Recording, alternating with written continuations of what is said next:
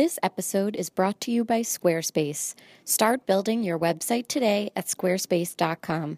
Enter offer code REALSIMPLE at checkout to get 10% off. This episode is also brought to you by SkyFit, a brand new fitness app that streams studio quality workouts to your iPhone anytime, anywhere. Go to skyfitapp.com and enter code REALSIMPLE at checkout to get one month of free unlimited classes.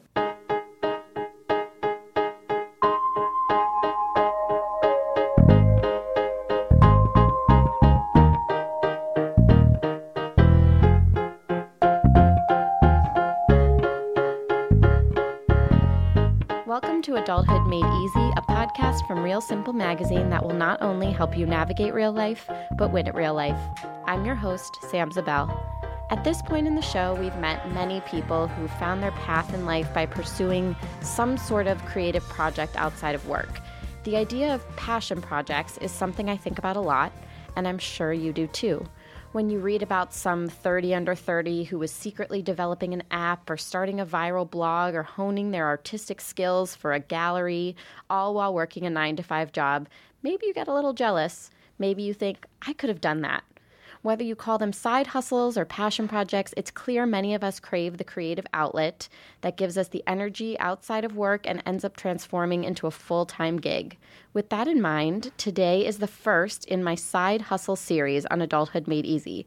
For the next few weeks, I'll bring in people to hear how they balance work and creativity and learn from those who turned their passion into their path.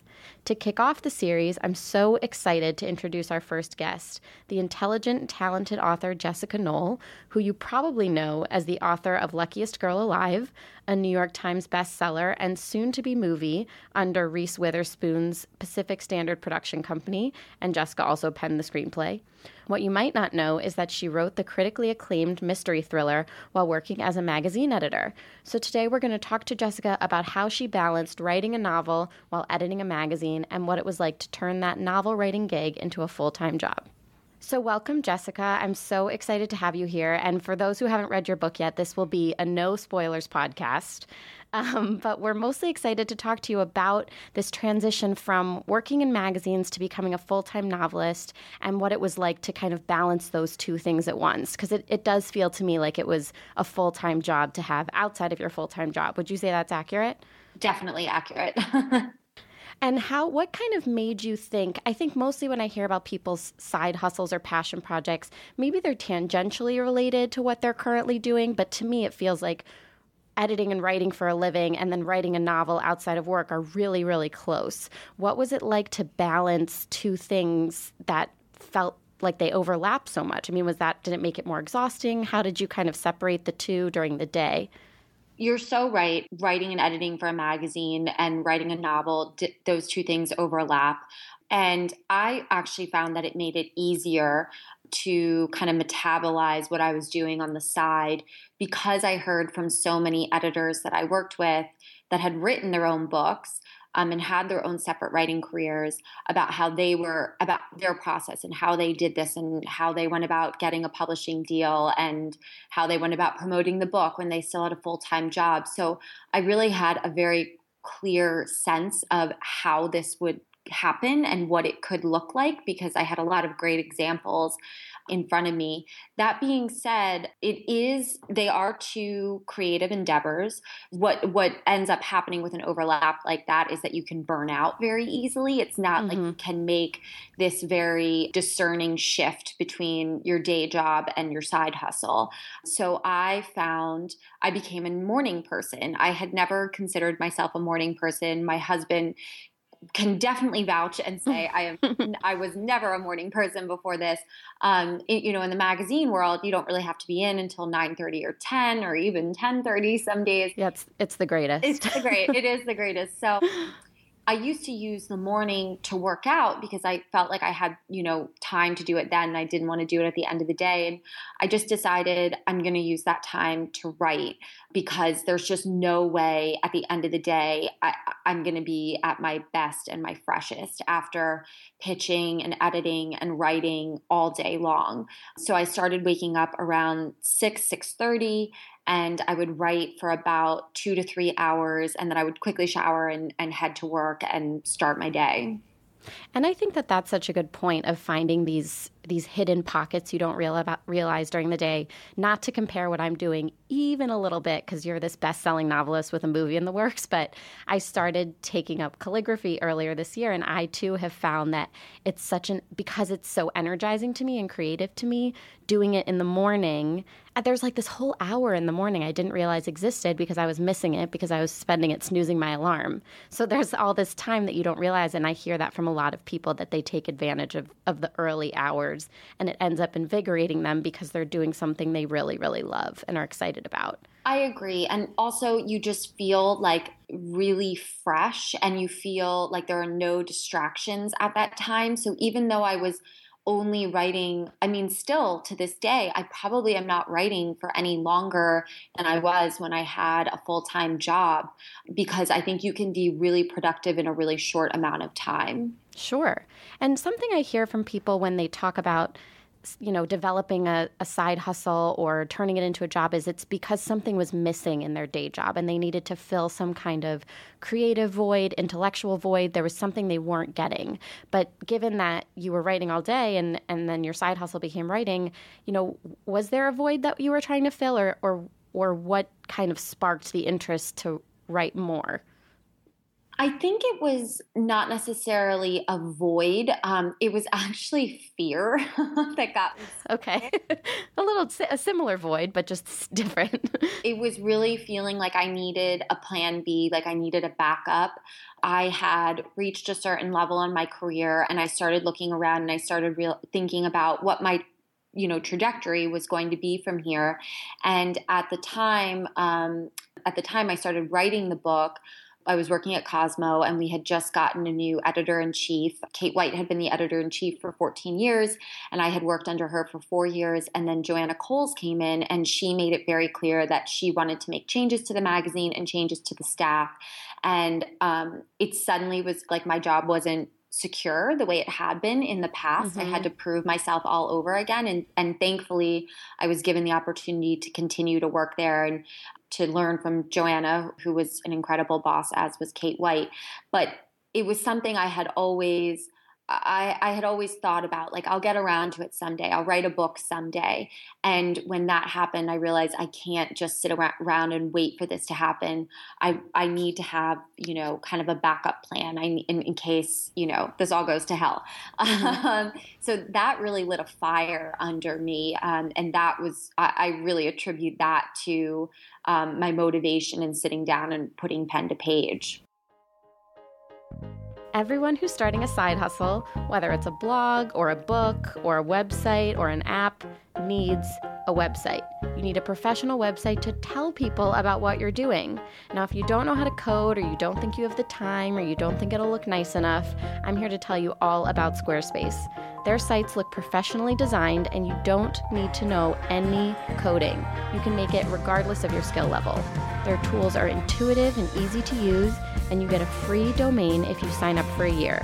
So start your free trial site today at squarespace.com and when you decide to sign up for Squarespace, make sure you use the offer code REALSIMPLE at checkout to get 10% off your first purchase.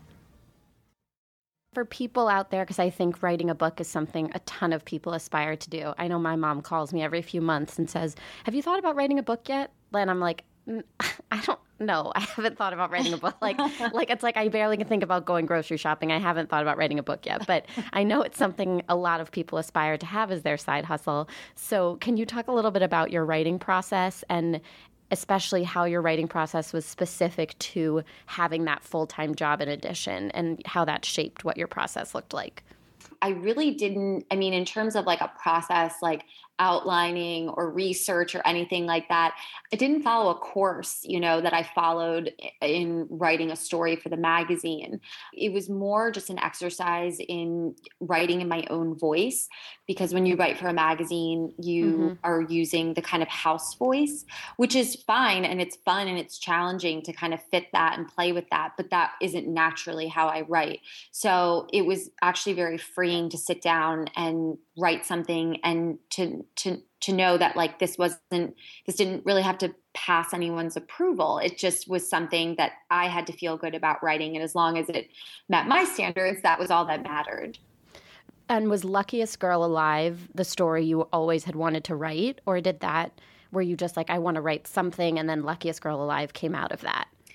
I always wanted to write something. I mm-hmm. didn't know what it would be, but I had a sense of what of the type of book it would be, the type of character it would be, which I wanted her to be polarizing and, you know, and to be kind of a challenge to root for and to be a real character and to be flawed and to be honest like so many of the women that I know and admire, who I feel like I just don't see. It's not that I don't see enough of them represented in books or on TV, but I don't see enough of them championed.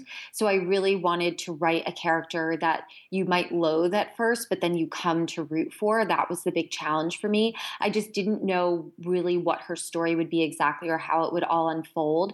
So I spent a lot of time thinking about that before I actually sat down to write it. So the story itself was I, I knew the kind of major beats of the story before I sat down to write it. But beyond that, like getting to those points was a very organic process. It just happened in the morning when I sat down to write, and whatever came out, and however she got to that point, it was revealed to me that very morning. It wasn't something that I had, you know, kind of a prior roadmap of. It's so cool. It's so cool to me to hear how authors came up with their process in their book just because you read it and you think it just materialized out of thin air. And it's like, no, I guess it kind of materialized for you in a way too. But it's just really interesting to hear the, the behind the scenes of that. Yeah. Did, did you tell coworkers that you were working on this book at the same time, or did you try to keep those, those two lives and jobs totally separate? I tried to keep them separate, but not because I was worried that, you know, I, I wouldn't be supported or I might might get in trouble because I was, you know, pursuing this other avenue. It was actually due to a story we ran in Cosmo when I think around the time I first started, and it was titled Why You Should Keep Your Dreams to Yourself. That might not be the exact headline, but it was something to that effect. And the kind of nugget of wisdom of this story was that when you share your aspirations and your dreams with people, like say you want to run a marathon and you're like, I'm going to run a marathon one day. If you tell that to someone, inevitably they're going to respond, good for you congratulations that's awesome and you get this hit of adrenaline eh, because someone has congratulated you and you feel rewarded and fulfilled and you haven't even done anything yet so mm. that really resonated with me and i was like i don't want to talk about this until i have i really have something here until i have like 250 pages. Like, I'm not even mm-hmm. going to talk about this at 100 pages because that's still too nascent to talk about, I think. So it was, it, I really kept it to myself. Like, not even my husband um, he knew I was working on it, obviously, because he saw all the blood, sweat, and tears I was putting into it, but he didn't know what it was about. My parents kind of knew I was working on it, but again, it really wasn't until it was finished and I got my book deal that I really started telling people about it and feeling like I, I had accomplished something and I had something to share with people. Right. And I think that a lot of people who develop these side hustles, if they turn them into a full time job or if they leave their current job, it's generally because they were burnt out or they realize the job they're at, you know, isn't what they want. But it sounds like, and correct me if I'm wrong for you, you did like your day job and you did like where you were, but my guess is it just became too difficult to balance both. One of the reasons I, I, was actually very hesitant to quit my day job and do this full time because I just, I think I'm just superstitious. I thought if I did that, the book wouldn't be a success and I would just look like a fool for thinking that, you know, I could do this on my own. And so even when I got my book deal, I was like, there's no way I'm quitting my job. I'll just make the two, I'll just make it work. But about five months before the book published, we got the advanced copies and i just realized i wanted to be able to send out these the copies to the media and to be able to say i was a free agent. I could write for whomever i wanted to write for. Um, there would be no conflict of interest in supporting me. Because i remembered when i was at cosmo like getting a book. I used to work in the books department when i was a, an editorial assistant there. And i remember one of the books that I brought to the attention of the editors was written by an editor at Glamour. And they were like, well, mm. it sounds great, but we're not going to support a book by our competitor. And that always stuck with me. And I just, what I didn't want to have happen is to have the book land in the hands of someone who said, I can't support this because it's a conflict of interest. And so that was really why I decided to to go solo with this. And and I always just told myself if it doesn't work out, you can always go back to magazines, but you'll never get this opportunity back to do it right the first time. And what was that conversation like when you finally like had to talk to your boss and and say you were leaving to pursue this other path? They were so supportive. At that point, I was at Self Magazine, and the executive editor and the editor in chief were both very supportive, and they were both just kind of like, we knew this day was coming. We hoped mm. it. We hoped it wasn't coming, but we completely understand. Um, and so everyone, everyone wanted to see me do my best, and if this is what it took, you know, for that to happen, then they were going to be supportive. At the beginning of every month, I always say, I'm going to work out more this month. I'm going to work out five days a week. I'm going to become a morning person and go running every morning. I'm going to be able to run five miles in two weeks. And without fail, my alarm will go off at 6 a.m. and I'll just roll over and go back to sleep. I find it really difficult to get motivated to actually go to the gym and still have the energy to go to work, to see friends, to do everything I want to do and fit it all into one day. And if you're like me and trying to juggle everything in life, the struggle can be real when it comes time to making time for the gym.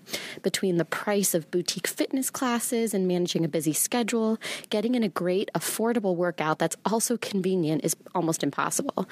Recently, I discovered a fitness app that is a complete game changer. And if you're into podcasts, you're definitely going to love it. I'm talking about SkyFit.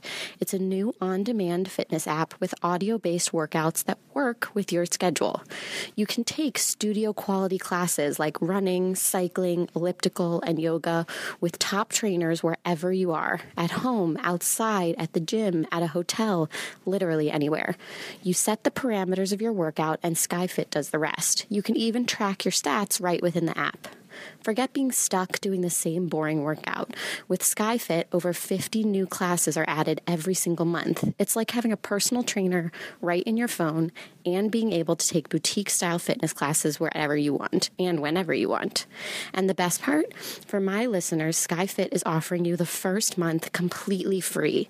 Just go to skyfitapp.com and enter code REALSIMPLE at checkout to get one month of free, unlimited classes. Even if you hadn't, you know, left and and created a full-time job out of it, what do you think having a side hustle brought to you as a person and brought to you, you know, as an employee and as a as a writer? I just look back on that time when I was writing the book as one of the most fulfilled periods of my life. It was all I wanted to do was write this book. Like any free time I had, I just wanted to sit down and do this. Um, and you know, you hear I'm sure a lot of people are familiar with the concept of flow and that mm-hmm. you you become really engaged in what you're working on. It's like considered one of the most kind of pleasurable sensations you can experience is to be really engaged in what you're working on and I just felt like that constantly when I was writing this book. And it's, you know, I'm working on the second book now. Oh, yay. Yeah. yeah, there's a second book. I'm sort of there, but I'm not fully like in love with everyone yet you know? And so mm-hmm. it's like I'm getting to that point of being really, really engaged with it, but I really think back on that time and like very wistfully, like, wow, that was such a, a great, you know, moment in my life. so that's really how I think of it. Do you think that having that outside, you know, hobby or hustle made you like your, even though you ended up leaving it, made you like your job more? Hmm, that's an interesting question. I never thought about it in terms of like that. I mean, I guess it just made me a more well rounded person altogether, you know, and mm-hmm. it probably really made me a lot more present in everything I did because it is such a novel feeling to be working on something that is so fulfilling that you feel passionate about. I think that bleeds over into other corners of your life too. And just knowing, I imagine that you have something that you have total, like you said, you have total control over. You control the hours you work on it. You control the content that comes out of it. You control where you are when you work on it. I mean, it really makes you feel. It's really, I feel like, one of the few things in the real world that you are truly, totally independent about because it's how you're using your own time and it's based on your own passions and, and create creativity. Yes, it is. That that's that all resonates with me too. Yeah. So since you are the person to kick off our side hustle series, and I think you really for of anyone to kick this off, I'm so glad it was you. Oh, what you. is um, one piece of advice you would have to someone who is nervous about starting something up? You know, hesitant because they're worried it'll take up too much time and they don't think they have time or do, don't even know where they would start about coming up with something. What's the advice you have about how to kind of develop your own passion project? Well, I think the most difficult thing about developing your own passion project is that you feel a little silly about it in the beginning. You're kind of like, why am I going to bother doing this? No one's ever going to see this, read this, whatever it is you're doing, you know? Mm-hmm. And is this a waste of time? Is this all for nothing? Um, and I think that we have a lot of self doubt. And it, you know, one thing I read, I, this was actually something I read in an interview with the author Candace Bushnell. She said that, you know, everybody has self doubt. And what kind of separates the people who actually accomplish things and who who pursue these kind of passion projects are the people that have self doubt. It's not that they don't have self doubt, but that they push through despite that. And so I think I would just say to anyone who is considering embarking on a passion project that, like, everyone has felt this way the, from the most successful person to the you know person who nobody ever saw you know the fruits of their labor everybody has felt like this is stupid why am i going to bother doing this and you feel like you don't have anything you feel like you don't know where to start. And so I think the advice is to just start and that it doesn't matter if it's bad or if it's embarrassing in the beginning because everybody in the beginning is bad and embarrassing. Mm-hmm. Um, Definitely. Yeah. So, I mean, that I think I read something on Twitter the other day from Anne Lamott, who's a writer I really admire. And she, and I really needed to hear this on this day. She was like, when you're writing something new, everything is so clunky and it sounds so awful. And you would just die of embarrassment if anyone were to ever read, you know, what you were writing. But every writer goes through this and you just have to keep going, even though it's bad in the beginning, because it will get better. And I was like, I really needed to read that today because it's taken me about two hours to write one paragraph. Um, and it's just awful prose. Like it's just awful. So I think just knowing that everyone's been there, you know, and don't let that stop you.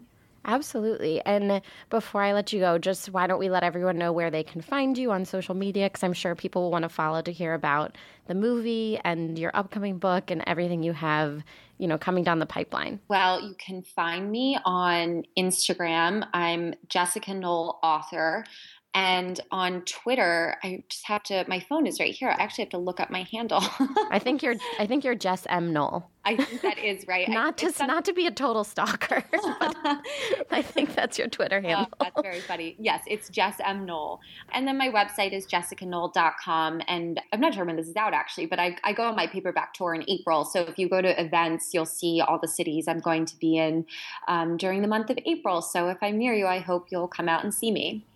Great. Well, thank you so much for your time today and all of your advice. We really appreciate it. And best of luck with everything. Thank you so much.